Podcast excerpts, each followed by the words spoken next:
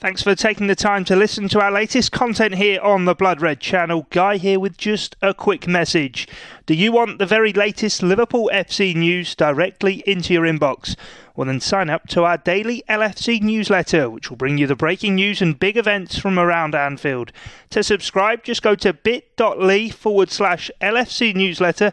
That's bit.ly forward slash LFC newsletter, or click the link in the description of this podcast and pop in your email address. It really is that simple. That link once more bit.ly forward slash LFC newsletter. Well, thanks for your time, and on with the podcast. This is the Blood Red podcast from the Liverpool Echo, giving you the inside track on all the big talking points from Anfield. Hello and welcome to the latest episode of the Blood Red podcast with me, Matt Addison. We've already given you the lowdown on players being linked with Liverpool in Spain, Germany, and France. And if you've missed any of those episodes, you can listen to all of those in exactly the same place as where you downloaded this episode from.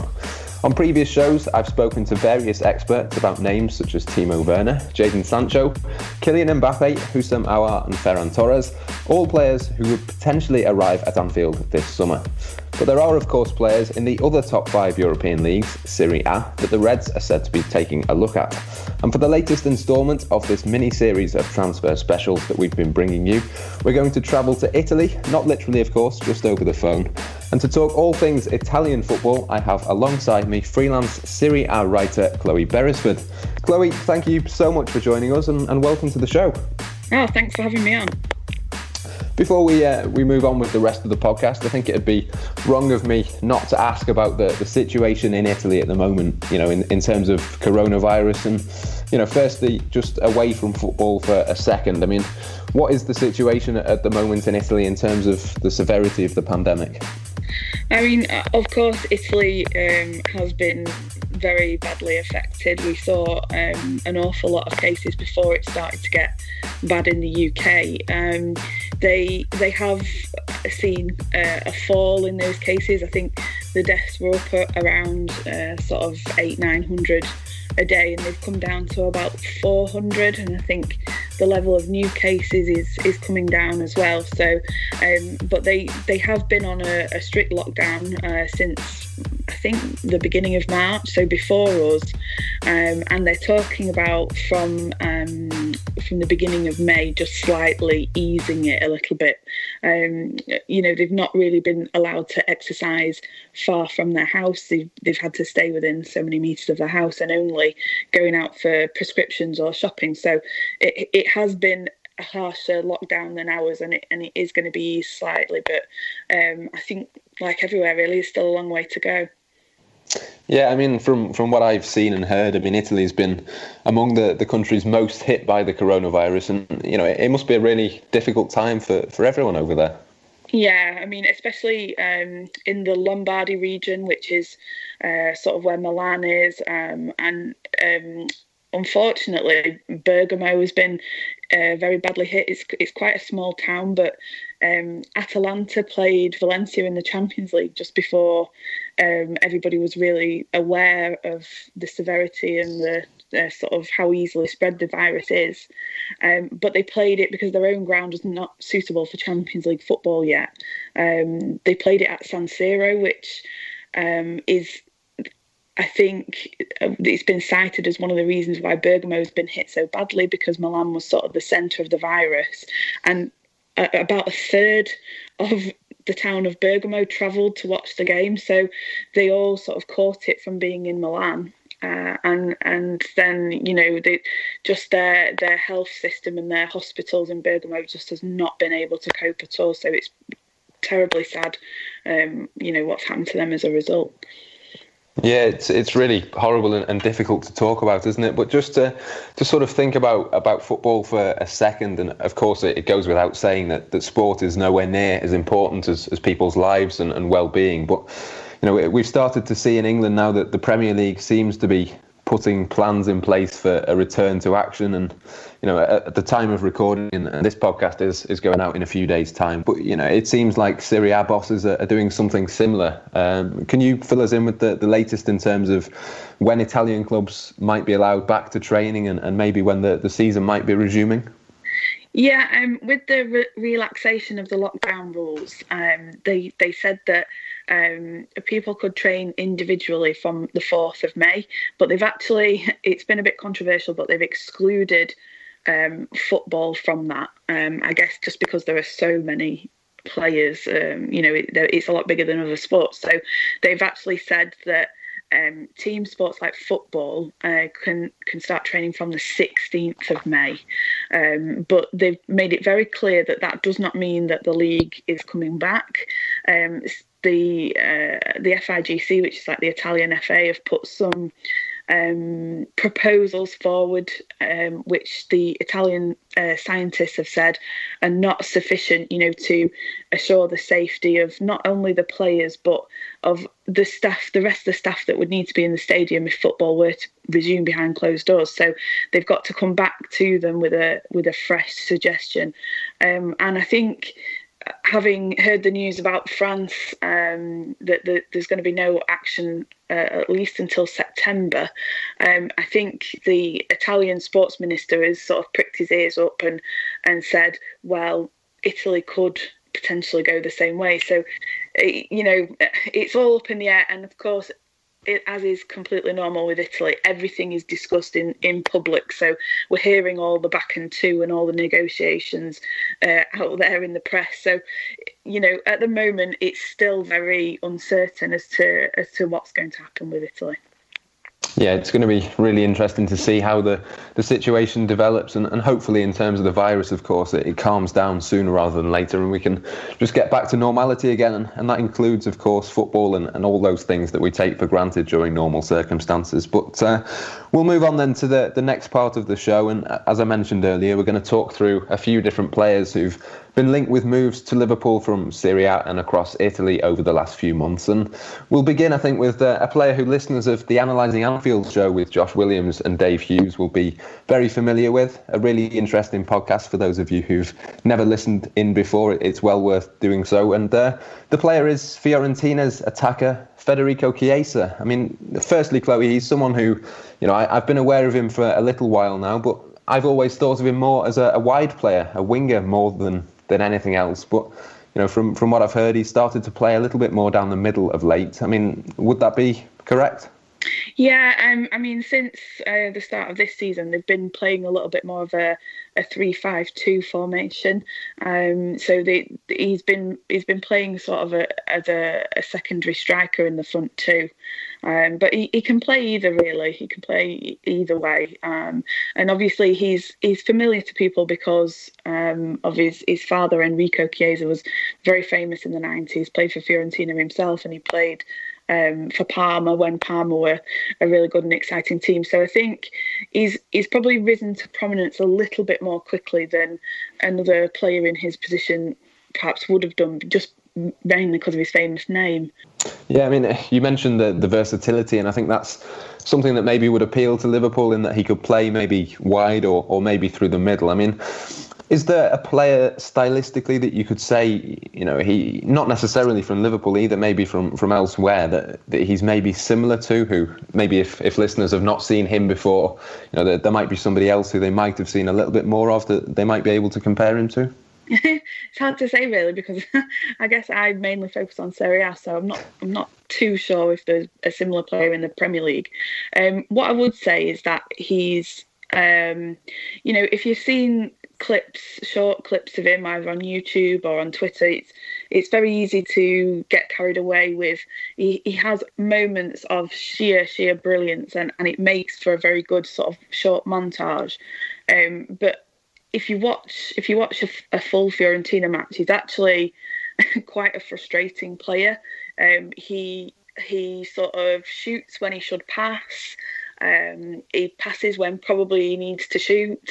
His decision making is isn't the best, um, and you know he's, he has still got a very long way to go. I would say in in his development, the raw talent is there, um, but watching 90 minutes does give you a different impression of of what he's actually like and um, I think he has been one of these players that's perhaps been a little bit overhyped It's interesting that you say that because you know, as you were describing the the sort of incorrect decision making at certain times, it it almost reminded me in a, in some ways of of Mohamed Salah at times before he sort of emerged and and became the player that he is now. I mean, do you think maybe Chiesa is somebody who you know, under better management, maybe if he had a Jurgen Klopp or, or Pep Guardiola or someone, he could maybe take his, his game to the next level and, and maybe improve that? Do you think there is yeah, the sort of the ceiling I, I, and scope to do that?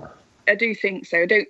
I I I think it's a, a, a bit of a leap to compare him to Salah. I'm not sure he's quite on that level, um, but yeah, he's he's got potential. He's got bags of potential, and I think under um, some some really good coaching, he, he could definitely um, blossom into a, a, really special player. Um, he does actually speak English because although he's been brought up in Italy, he went to um, his father thought it was important for him to learn English, so he went to a school that spoke English.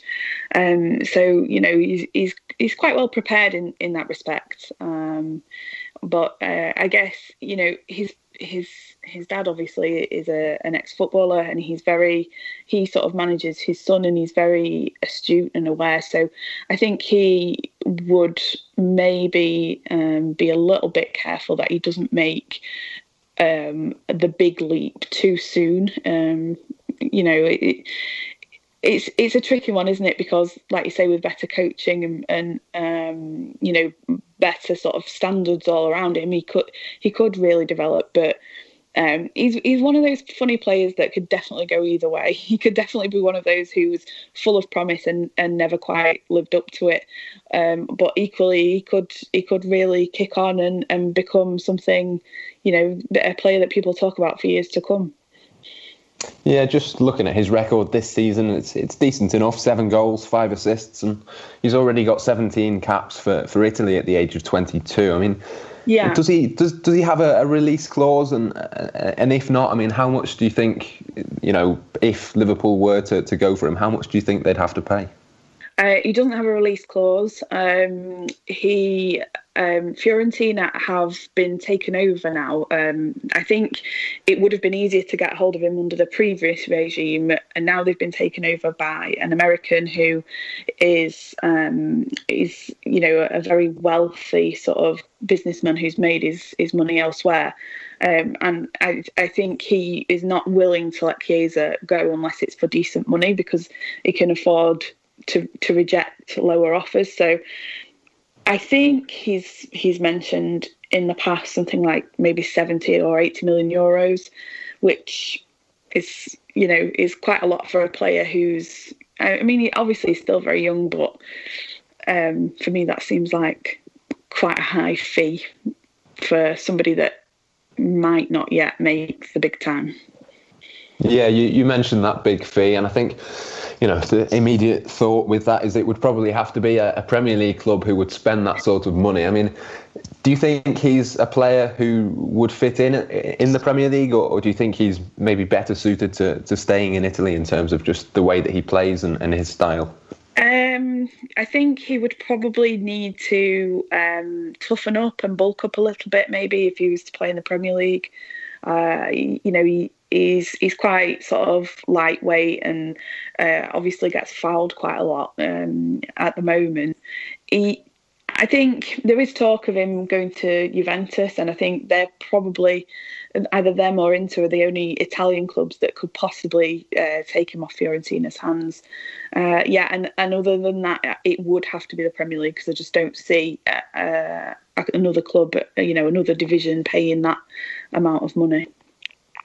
Yeah, really interesting. But we'll uh, we'll move on to the, the second player on on the list, and, and that's Joaquim Correa, who's another player who's been linked with Liverpool. Sort of reports emerging over the weekend that he could potentially be an alternative to, to RB Leipzig's Timo Werner this summer, but he'd cost around 70 million euros, according to those reports coming out of Italy, Chloe. And, you know, it, it's a similar sort of price tag, if you like, to, to what we talked about with Chiesa. Do you think Correa is is worth anything like that sum? And, and could you see any team, be it Liverpool or, or somebody else, maybe making a move at that cost? Um, I think I think that is quite a high valuation. Obviously, uh, we've been doing pretty well, and um, you know he's he's playing in a in a system that works. It's been perfected over uh, three seasons, and they've they've really started to blossom this season. He's playing around some really excellent players. Um, and and that's probably given him a lift. I think at the probably at the present moment, he's probably better than Chiesa. He's probably got more um, end product, but um, where he's he's probably I would say he's not got the potential that Chiesa has to to improve beyond that level. So maybe in that respect, it is it is quite a high a high fee. Um, but you know. You just never know with these players, do you? I mean, when they move to a different division, it it could be totally different. He's he's playing in a like I say in a system that really really works. Um, so a lot of players sort of raise their game in in that respect, and they're playing. They're, they're basically pushing for the title. I mean, they they as as when the league stopped, they're in second place, and I, I think they've got a game in hand. So, you know, they they really have done well this season. So, um, whether that could be replicated elsewhere, you you just don't know. I mean, Atalanta are a team that have done brilliantly well, um, and they've they've sold players for, for big fees to other clubs, um, mainly in Italy, and they, they've just not been the same because a part of their brilliance is the system. So yeah, it, it's going to be interesting to, to see, isn't it? And if, if someone does come in for him, I think that they would be getting a decent player. I mean, I I remember seeing him firsthand at, at Anfield a couple of seasons ago when he played for Sevilla. He scored the, the equaliser in that 2 2 game in, in 2017, which I think was Jurgen Klopp's first Champions League game with Liverpool. And to me, on, on that night, he was one who stood out. I mean, Sevilla have got a few good players, of course, but he looked sort of real, sort of direct. He looked like he, he had a bit of pace about him. I mean, would that be a fair assessment? Yeah. Absolutely, yeah, and I think I think um, in that way that's that's what I mean about is he's at the moment he's got more end product than Chiesa. He's he's more direct. He's more sort of focused on. Um, he's he's got that better decision making basically. That um, he's just he he's more ready now for the Premier League. He'd need less development time, I would say, than Chiesa. Um, but like I say, I don't know what his ceiling is. Chiesa's could be higher in the long run. It depends whether you, you want success now or an, a, a long term investment kind of thing. Yeah, certainly interesting to, to see where he goes and or if indeed he goes anywhere. Of course, he left Spain, as I said, a, a couple of seasons ago. And I mean, how would you sum up his time in, in Italy so far? I think for Liverpool, it, it would be a good thing in a, in a sense that he's been experienced in, in Spain. He's then moved to Italy, and then if he was to come to England, he'd have a broad range of sort of experiences to draw upon. But you know, you mentioned his ceiling. I mean, how highly rated is Correa in Italy at this moment in time? Um, I guess I guess maybe he's not talked about all that much because in his in his team at Lazio there are bigger stars. The you know Sergei Milinkovic Savic, uh, there's Ciro Immobile, who's just scoring goals for fun at the moment. So he's he's not really taking the limelight because Lazio are very much um, a, a, sort of a team, um, and they they they all sort of play for each other, and it's it, the the ones that are picked out for their individual brilliance are much more obvious. Um, but that doesn't mean that that doesn't mean that you know just because the press don't don't focus on him, that doesn't mean that he's not um, a really talented player. And I, you know, I think, like you say, he's shown his adaptability and moving to different countries. He's slotted in at Lazio, no problem. Um, you know, he's he's had a sub role as well as as well as a, a starting role, so he's obviously happy not to go straight in at the deep end. So yeah, it it it could it could well be uh, a decent shout for Liverpool yeah, we'll we'll certainly keep an eye on him ahead of the summer, and if there is any news, you will hear about it across the Liverpool Echo first. The Blood Red Podcast from the Liverpool Echo. The third player that I'd like to, to discuss with you, Chloe, is, is Marcelo Brozovic from, from Inter Milan. He's a player who's sort of been linked sporadically with Liverpool for a good few months now. And it, to be honest, it, it's not a player that I can say I've seen a great deal of. So, what sort of player is he, first of all? Um, well, his his role um, has been adapted a little bit, and and that was under Inter's previous manager, which was Luciano Spalletti, um, and he came up with the idea of dropping him um, deeper in the midfield, sort of more as a holding player, but not only in the holding role, but as a as a playmaker as well.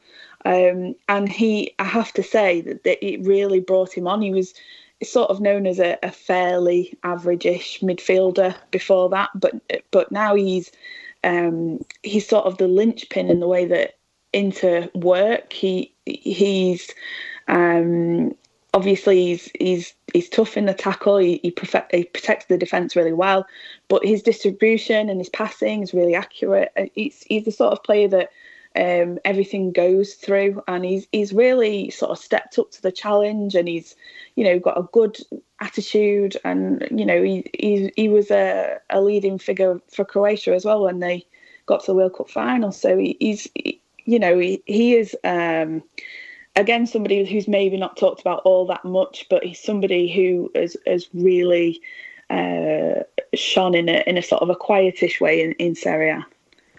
Yeah, I mean, you mentioned that he's been playing quite well. I mean, there's sort of reports suggesting that he's got a 52 million pound release clause. Would you say he's worth that, or is there any chance that, that Inter would let him go for less if, if Liverpool were to negotiate? I don't know. I mean, obviously at the moment it's it's a very difficult situation. Nobody knows what the transfer market's going to look like. Sort of with with clubs um, struggling for revenue. Uh, I know in Italy that if the season's not completed, they've got to renegotiate the TV rights deal and things like that. So clubs are are going to have less income. So maybe before this, I would say that Inter will probably definitely hold out for the full fee, but as clubs become less financially stable than they were, maybe they would accept lower. I just don't know, but um, he he'd certainly be worth a decent sum of money, and I think with the way that Liverpool play and that uh, that Klopp plays, he'd he'd be um, the sort of hard worker that would really fit well into into that kind of system and that kind of approach. Um, you know, he gives he gives everything every game, and he's he's just you know he just kind of goes about his business. He's he's no nonsense, but he's also you know he is also talented. He's he's scored some decent goals, and um, you know he, he he's he's capable of playing further forward because of his skill level, but having dropped him back is is where he's he's really come into himself. Yeah, you, you, mentioned that he was dropped back into a sort of holding position. I mean, with Liverpool, the, the number six normally is, of course, Fabinho, who sort of plays that role on his own. I mean, would Brozovic play maybe as one of the, the number eights in a Jurgen Klopp system, or is he one of those who would either have to play on his own as the number six, or, or maybe alongside Fabinho, maybe in, in more of a 4 2 3 1 formation? Do you think maybe you know he would be a, a replacement for Fabinho, or, or could they both play alongside each other? Yeah, I mean, he's he's obviously adaptable because he, he's really slotted into that change of role. He, he could he has played alongside another midfielder in the in a four two three one. Um, Spalletti himself played that formation quite a lot, so yeah, he's you know he's used to that and he could do that. I I think um, he, he's definitely a player that would be worth it just for his, his versatility, his work rate, and his skill all, all in one. Really, he's you know I, I, I think very highly of him in general. From the way that you've described him, he sort of strikes me as being maybe a little bit similar to Gini Wijnaldum. Maybe would that be a, an accurate sort of thing to, to compare him to? Yeah, I think so. Um, obviously, Jorginho played um, that similar role for Napoli, um, and uh, I think he's kind of done similar at Chelsea, where it's almost like the midfield metronome that keeps everything ticking. But with Brozovic, he's got a little bit more grit than that. He's got those kind of um, players who are very passing minded. He's he's tougher than that. And when obviously being Croatian, he's um, they've they've kind of got that mindset of of being tough, and he's he's definitely he's definitely got that in them. He can win the ball back really easily, and then recover, stand up, and then place an accurate pass. So that, I guess that's how I describe him really. Yeah, and just a, last question really on Brozovic. I mean, you, you mentioned that he's tough and he's quite a physical player. So, do you think he'd be suited to the Premier League and, and a Jurgen Klopp team? Or, I mean, I know Barcelona have been linked with him as well. Do you think he'd be better suited maybe to, to Spanish football, or, or would English football be the no, place I, best for him?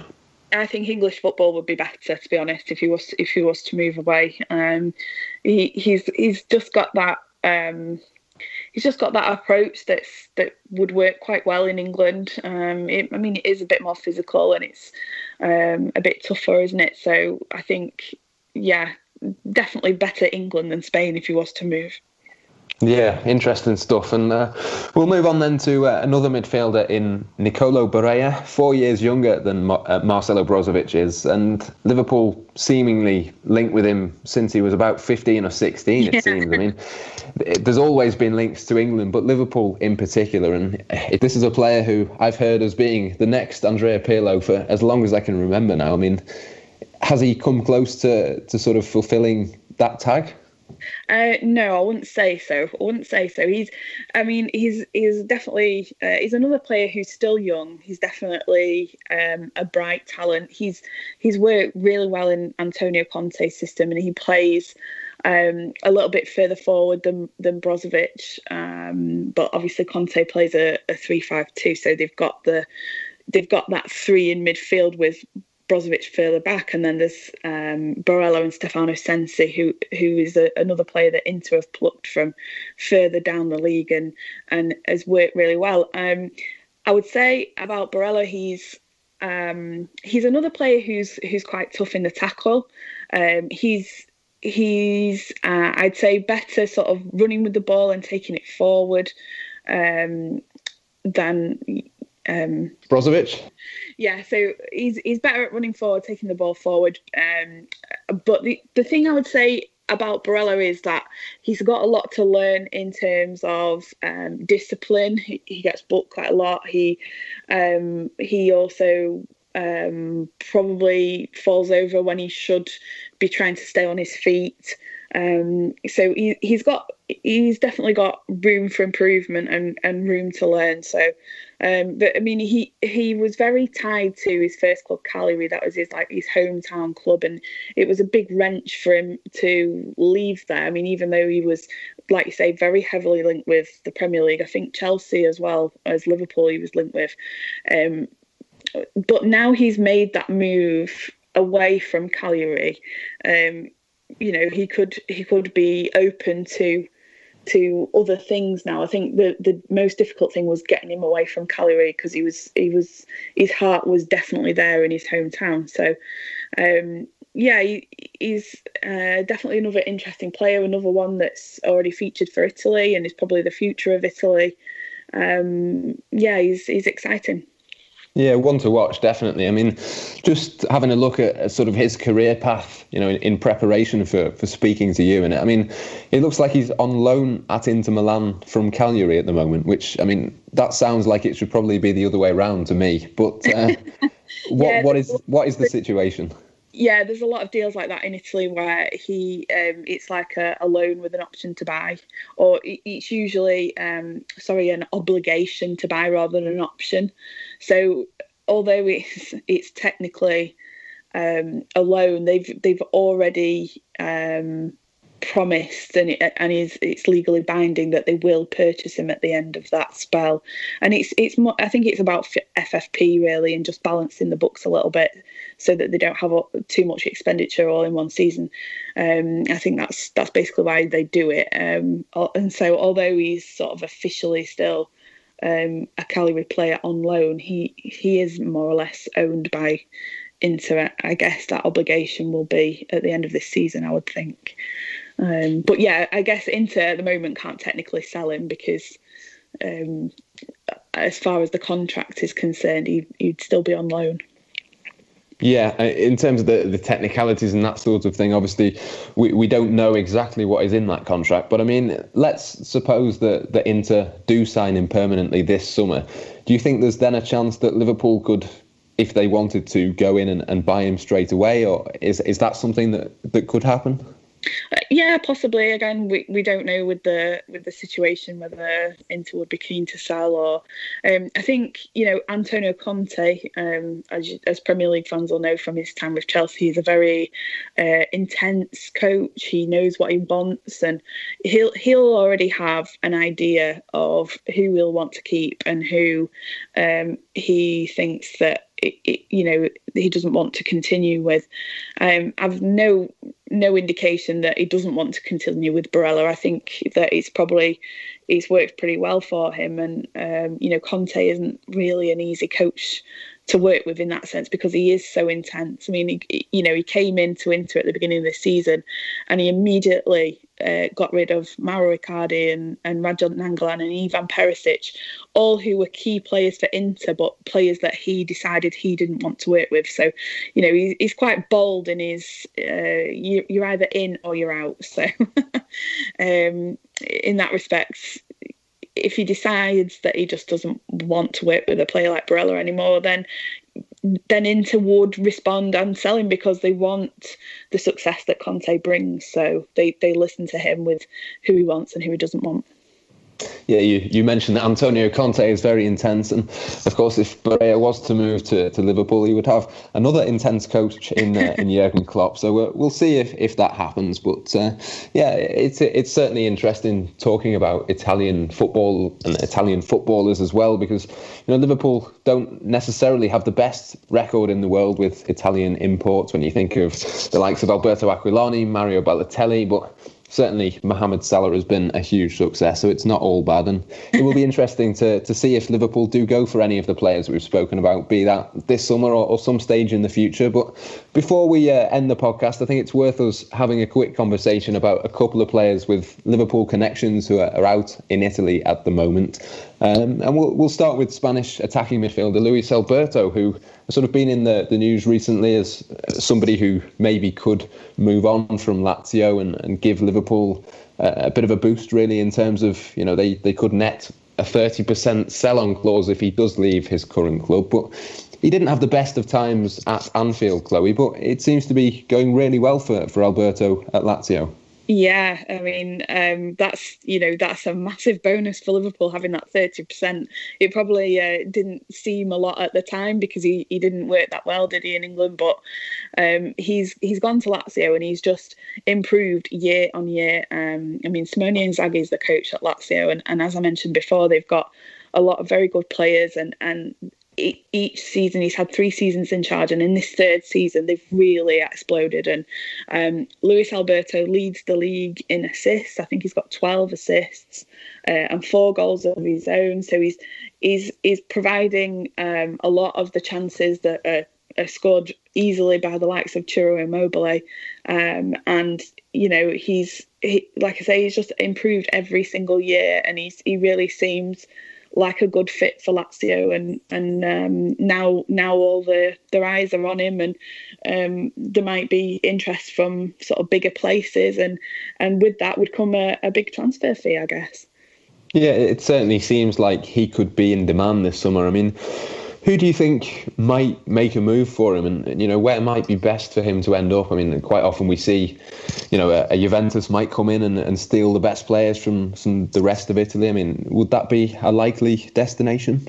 Um, Juventus are very careful who they who they sign. They're very um, astute in their signings, and I, I don't. They're not the kind of club that would go for a player from um, a title rival because I think they recognise that some players they, they, just work well, they just click at certain clubs, and I, I just don't see Juve going for a player like Luis Alberto. Um, Inter could, you know, they could be a club who who would be interested in a player like that. You know that it's difficult in Italy because um, not not a lot of the clubs would have the money to take the the very best players from from other clubs. You're always looking at abroad, and then then you get the problem of well, he didn't do very well in England, so um, English clubs might be a little bit wary. Um, he could go back to Spain, of course. Um, you know that's that's where he's from, and I could see a Spanish club definitely being interested in a in a player like him. Um, yeah, I mean, they they'd be mad not to really. He's you know he's he's just uh, he's just done ever so well, and and yeah, I, I think maybe a Spanish club would might be an option. I suppose just depends on the fee. Yeah, I mean, from the sounds of it, it's going to be a fairly big fee, and from a Liverpool perspective, at least, that would be a good thing. Of course, as we mentioned, that thirty percent sell-on clause, and uh, you know, the, the other player with, with Liverpool connections that I'm sure Reds fans will be interested in hearing about is is Bobby Duncan. Of course, won the FA Youth Cup with Liverpool in his only season with the club, but then forced his way out in a, a little bit of an unsavoury manner. I think it's fair to say. I mean, how has he been getting on? Um, he's been playing um, solely in the youth team for Fiorentina. He's not um, made a first team start. Um, I think he, he he did quite well at first. I think he scored a few goals at first, but then I think I read since December he's not scored again. So I I've heard some sort of rumblings that Fiorentina might be looking to sell him on because I think there was some discrepancy in in the expectations. I think he expected to come in and be part of the first team squad, and obviously that's not been the case. Um, it, it, it may be just one of those things that just some kind of miscommunication. I think he's sacked his agent now, um, and, and and it's just not worked the way it was expected to. You know, for a young lad like that, it's probably quite a big adjustment going to going to live in Italy. And um, if he thought he was going to be in with a chance of making the first team, and and then he was stuck in the youth team, it you know he's probably quite disheartened so i can't i can't see that that relationship is going to continue in the long term um, unfortunately so i guess i guess he could be heading back to england at some point yeah, it's a player with, with huge talent, but maybe hasn't been managed in the, the best possible way. I mean, Sunderland were one of the teams reportedly interested in, in maybe taking him on loan in January, and ultimately that didn't happen. But do you think maybe there's a chance that he could be sort of loaned out to a maybe a Sunderland or, or maybe a championship club or you know where do you think he might head next I mean obviously having left Liverpool that was a big thing for him I mean this next move really has to work for him, doesn't it? Yeah, it's kind of like make or break, isn't it? I think. Um, I, I, unless unless he's he's really taken to life in Italy, um, which it, it, doesn't on the on the face of it, it doesn't seem like it has because he's he, obviously his goals dropped right off after Christmas, etc. Um, I would I would say he's probably looking to return to England, and, and if a club like Sunderland were willing to take him on, then um, that was that's probably right now his best option because um, if he was to be loaned out in Italy, it would probably be to a, a smaller like a Serie B club, um, and you know it, it's that's not going to be the glamorous life in Italy you perhaps thought it was going to be. So, uh, yeah, I think probably the best the best move for everybody concerned is for him to come back to England, and I'm sure there'll be clubs dotted about that would be interested in taking him.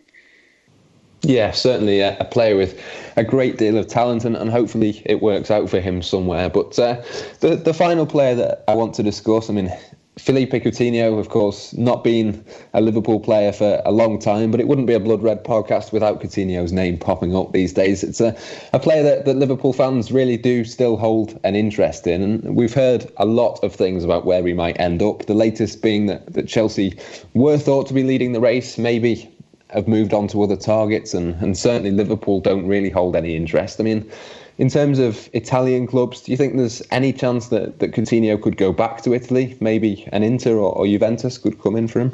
Yeah, I mean, it, it, all depends on the, the money and the salary, doesn't it? I guess. Um, probably um, the, the, uh, as good as sort of uh, Napoli, uh, say, have been, they they wouldn't have the the finances to take a player like that. Um, you know, Milan have fallen a long way. They they're trying to cut costs. Um, it it really probably would be a case of either Juve or Inter. Um, as I said, Juve are very very careful about their transfers. Um, he'd he'd have to be exactly the right fit for the team in order for him for them for them to take him on. They wouldn't just buy him just for the name. Is is what I'm trying to say. Um, Inter, yeah, um, I'm sure. I'm sure they'd be they'd be happy to welcome him there. You know it's it's just a case of if who's got the funds. But to me, it would seem a much more likely fit for a club in England who've maybe got a, a larger budget to uh, to be looking to take him. I, I, guess somewhere like Chelsea would would make more sense to me uh, in that respect. Yeah, certainly one that Liverpool fans will keep an eye on and really interesting stuff all across this podcast. I'm sure that the listeners will agree. But I think that just about rounds off what we've got time for today. And it leaves me to, to say thank you very much to, to Chloe for joining me. Ah, no problem. Thanks. And thanks to you, as ever, at home for, for tuning in. We do hope that you know you're getting through these difficult times, and, and hopefully the football will be back sooner rather than later. But in the meantime, keep your eyes on the Liverpool Echo website, and everyone at Blood Red will have all of the updates for you, transfer news, and, and everything else besides as soon as we have it. For now, though, that's all from myself and Chloe for your latest Blood Red podcast, and we've got plenty more content lined up for you too. As ever, if you'd like to hear anything more or anything different that we don't already do, just let us know in all of the usual places. But until next time, it's goodbye for now. You've been listening to the Blood Red podcast from the Liverpool Echo.